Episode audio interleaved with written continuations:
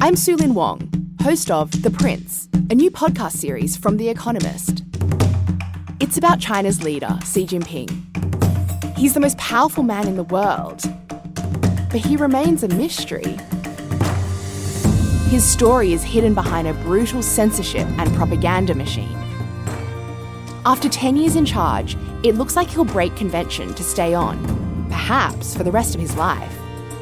I'll tell the real story of China's leader the lessons he learned from watching his parents lose everything and from rising through the ranks of a vicious regime. Now, he's using those lessons to control over a billion people. He's changed China, he's changed my life, and the decisions he makes affect us all. To understand what's next, you need to know where he came from. Listen to The Prince from The Economist, wherever you get your podcasts. Have you seen the new Flash Bus on Colesville Road between Burtonsville and downtown Silver Spring? It has only 11 stops, trips every 15 minutes, and all day service for only $1. Seniors, kids, and people with disabilities ride the Flash for free with SmartTrip. Visit ridetheflash.com.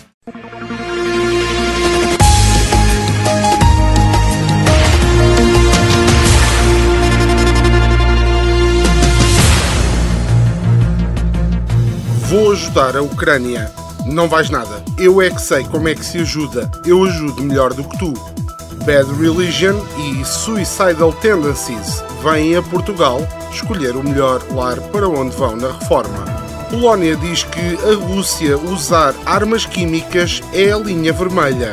Como sempre, a Europa espera para ver se há asneira e depois logo se vê se lá vai. Semanário Especial de Informação. Do mar ou disto. À quinta-feira, meia hora depois das nove, das treze e das dezoito. O rigor jornalístico dos dias de hoje. De manhã é mentira, pela tardinha já será verdade e à noite são carapaus alimados. Do Mar ao Disto é uma oferta Pedras do Sul, uma excelente opção, oferecendo um acompanhamento completo, desde a extração da calçada até à sua aplicação. A Pedras do Sul produz uma calçada de excelente qualidade e com acabamento final. Visite-nos na Quinta do Escarpão, em Albufeira, ou em pedrasdosul.pt. Sejam bem-vindos a mais um semanário especial de informação do mar ou disto. Porque aqui as notícias são como o Cristiano Ronaldo. Temos de vir ensinar a estes putos como é que se faz. Vamos então à atualidade da semana. Um evento oficial do presidente brasileiro Jair Bolsonaro, em honra do Dia Internacional da Mulher, ficou marcado por um momento insólito. Como se já não fosse bastante insólito Bolsonaro saber que existe Dia da Mulher e fazer uma comemoração disso. Mas adiante, que eu não sou de intrigas. Quer dizer, às vezes sou, mas tirando todos os dias, às vezes não sou. Dizia eu que o Bolsonaro organizou as comemorações do Dia da Mulher e foi mais ou menos assim. Oh Michelle, querida, junta aí suas amigas, chama a Claudineide, a Joyce Banda e faz uma festa para comemorar o Dia da Mulher. Passados uns dias, a Michelle vem ter com o marido e diz: Querido, já aprontei tudo. Já temos uns chopes no frio e umas tirinhas de picanha e balões cor-de-rosa, mas está faltando a música. Então o Jair liga para o coronel e diz ele: Oi, coronel, oi, você aí no exército não tem aí uma banda, não? Tem sim, presidente. E foi assim que chegou a banda. Tocaram os seus greatest hits todos. Mas o problema foi que o Bolsonaro tem um pequeno atraso, coitado. E quando acabou o repertório de hinos militares e afins, ele ainda estava lá a dizer adeus. Então a banda teve de improvisar e vá tocar o Smells Like Teen Spirit dos Nirvana. Carreguem as armas, tragam os vossos amigos. É divertido perder e fingir. Ela está divertida. Esta parte é muito gira, mesmo traduzida. A música faz mesmo sentido. Aplica-se muito bem. Então aquela parte do sinto-me estúpido e contagioso é ouro. Por favor, digam-me que isto não foi uma coincidência.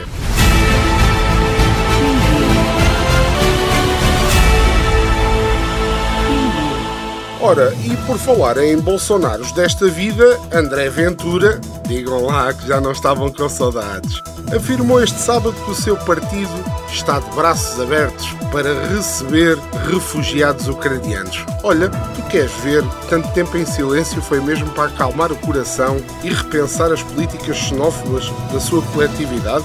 Venturinha acrescentou ainda que aqueles que vierem por bem e não pretenderem dominar Portugal são sempre bem-vindos. Ah, porra, André! Pregaste-me cá um susto. Por momentos pensei que eras um homem mudado. A sério. Quase que me fizeste esquecer daquela vez em que disseste que Portugal não precisava de refugiados para nada. Mas depois acrescentas que, no entanto, a situação dos refugiados ucranianos, que disseste precisarem de ser apoiados verdadeiramente, de outros que chegam de iPhone e telefones de alta gama a Portugal e que, segundo o teu entendimento de grande líder, vêm procurar subsídios na segurança social. E tu que não aproveitasses um buraquinho para enfiar o tema dos subsídios. Ora, André, deixa-me lá dar-te aqui uma aula de matemática. Em 2018, os subsídios da Segurança Social custaram 34 milhões de euros. Vá, mas para perceberes melhor, é mais ou menos o mesmo que um milhão de sacas de ração para a tua coelha acácia. André, já viste quantas coelhas conseguias criar com um milhão de sacas de ração? Muitas, não é? Agora imagina que te deviam 22 milhões de sacas de ração para a tua criação de coelhas. Pronto, o Vieira, só o Vieira, deve isso ao novo banco. Agora pergunto-te, André, achas mesmo que o problema deste país são os subsídios? O nosso repórter fez a dança da chuva e, olha, resultou.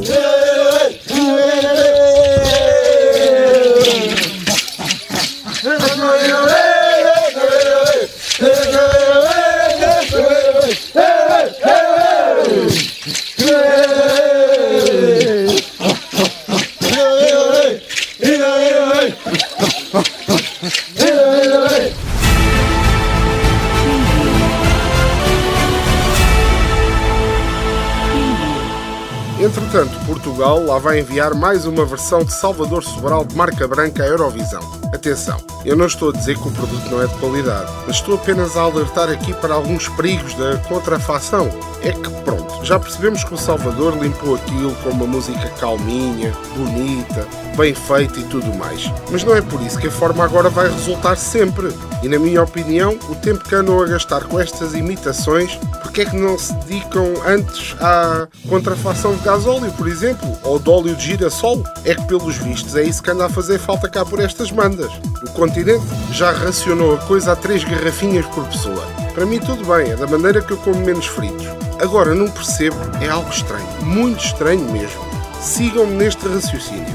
Guerra na Ucrânia? Check. Boicote à Rússia? Check. Aumento dos combustíveis, gás, eletricidade, pão, óleo? Check, check, check. Agora, alguém me pode explicar Porquê que a vodka não subiu nem um cêntimo? Estive a investigar e tenho uma teoria sobre isto. O António Costa tem um pacto secreto com o Putin e o pacto é extraordinário. Foi mais ou menos assim. Ó oh Vladimir, é assim, vais lá invadir a Ucrânia, armas a puta com toda a gente e eu fico aqui no meu cantinho e não digo nada. Em troca, tu mantens o fornecimento intacto de vodka, tudo direitinho. Assim eu posso fazer o que me apetecer, que a malta bêbada não percebe nada do que é que se está a passar. Combinado? E o Putin respondeu: Dá, dá, mas dá o quê? Eu não tenho nada para dar, só se der assim um visto gold, pronto. Por falar em teorias da conspiração, vamos aqui a uma atualização daquilo que são os chamados negacionistas da Covid, anti-vacinas e anti-tudo o que mexe pela primeira vez no Semanário Especial de Informação do Mar ou disto, eu vou apresentar factos. Não vou deturpar nada e tudo isto, juro por tudo que é mais sagrado, que esta informação foi obtida por mim, infiltrado dentro de grupos de Telegram e Facebook destes negacionistas. Vamos lá então. Segundo estes teóricos, o coronavírus foi uma invenção em laboratório sobre ordem da nova ordem mundial para dizimar a população mais fraca e após esta dizimação injetaram-nos com uma vacina que ativa um componente inserido pelo teste PCR para que assim fiquemos mais responsivos ao 5G. Estão-me a seguir? Ainda bem, é que eu ainda nem vou a meio. Ora, este componente foi feito pelo pedófilo assassino Bill Gates para lucrar com as vacinas. Quando ativado, nos transforma em zombies, às ordens da ONU e das famílias magnatas americanas. Tudo isto faz parte da Agenda 2030 da ONU e da NATO, que já começaram os testes e criaram na Ucrânia fábricas de armas biológicas para matar todos os não vacinados. O Putin descobriu isto tudo e por isso é que está a invadir a Ucrânia para destruir estas fábricas e capturar o neonazi corrupto e genocida Zelensky. Pronto. Agora que já vos dei um nó no cérebro, lembrem-se que há milhares de pessoas em Portugal que acreditam mesmo nisto e acham que isto é mesmo real. Este programa, afinal, se calhar não estará assim tão longe da realidade.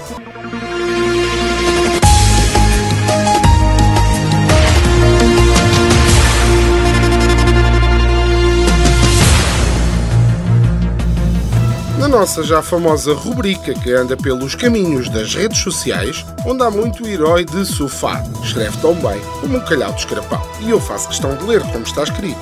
Esta semana, o nosso herói do sofá é Pi Barreira, que está muito indignada com os arquitetos da Albufeira. Eu não acredito que gentes de Albufeira ainda não me abriram bem os olhos. Os arquitetos da CM são uns incompetentes, sem dúvida. E, jurista, também não vi os testículos de um gato.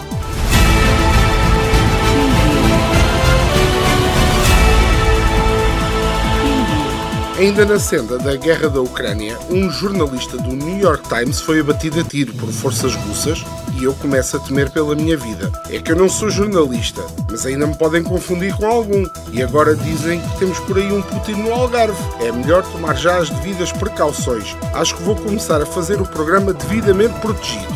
Ora, colete à prova de bala.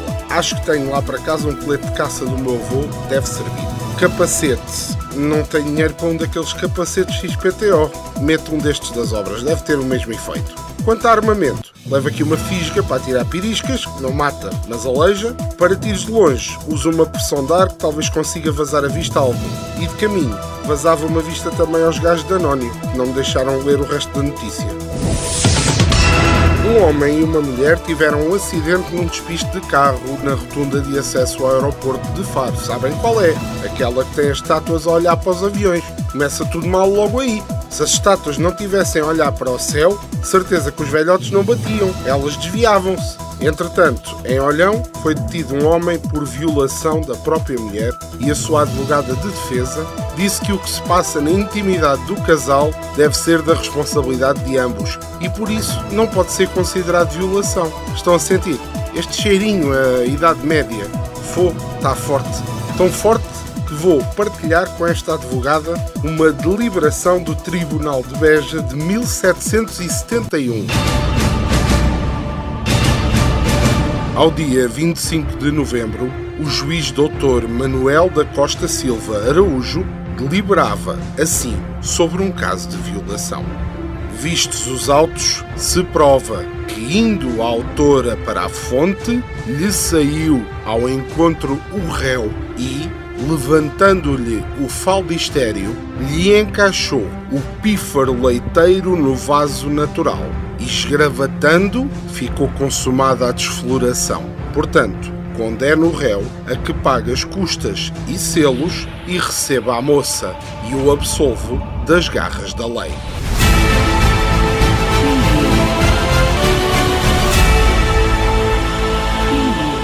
Foi mais um semanário especial de informação do mar ou disto. Esperamos que tenha uma semana melhor que a do nosso estagiário. Ouviu dizer que o Putin estava em Silves, foi lá bater à porta para conseguir um exclusivo, mas não o deixaram entrar. Se gostou do nosso semanário especial de informação, leia-nos no nosso blog em domarodisto.com. Se gostou, mas só mais ou menos, ouça novamente ao sábado pelas 17h30 ou em podcast nas plataformas habituais. Se não gostou mesmo nada, saiba que este é um conteúdo assumidamente humorístico e que a nossa intenção não é denegrir a imagem de qualquer pessoa, acontecimento ou instituição. Se não gostou e quer mandar vir, partilhe com um amigo. Semanário Especial de Informação. Do mar ou disto. À quinta-feira, meia hora depois das nove, das treze e das dezoito. O rigor jornalístico dos dias de hoje. De manhã é mentira, pela tardinha já será verdade e à noite são carapaus alimados. Do Mar ao Disto é uma oferta Pedras do Sul, uma excelente opção, oferecendo um acompanhamento completo, desde a extração da calçada até à sua aplicação. A Pedras do Sul produz uma calçada de excelente qualidade e com acabamento final. Visite-nos na Quinta do Escarpão, em Albufeira, ou em pedrasdosul.pt.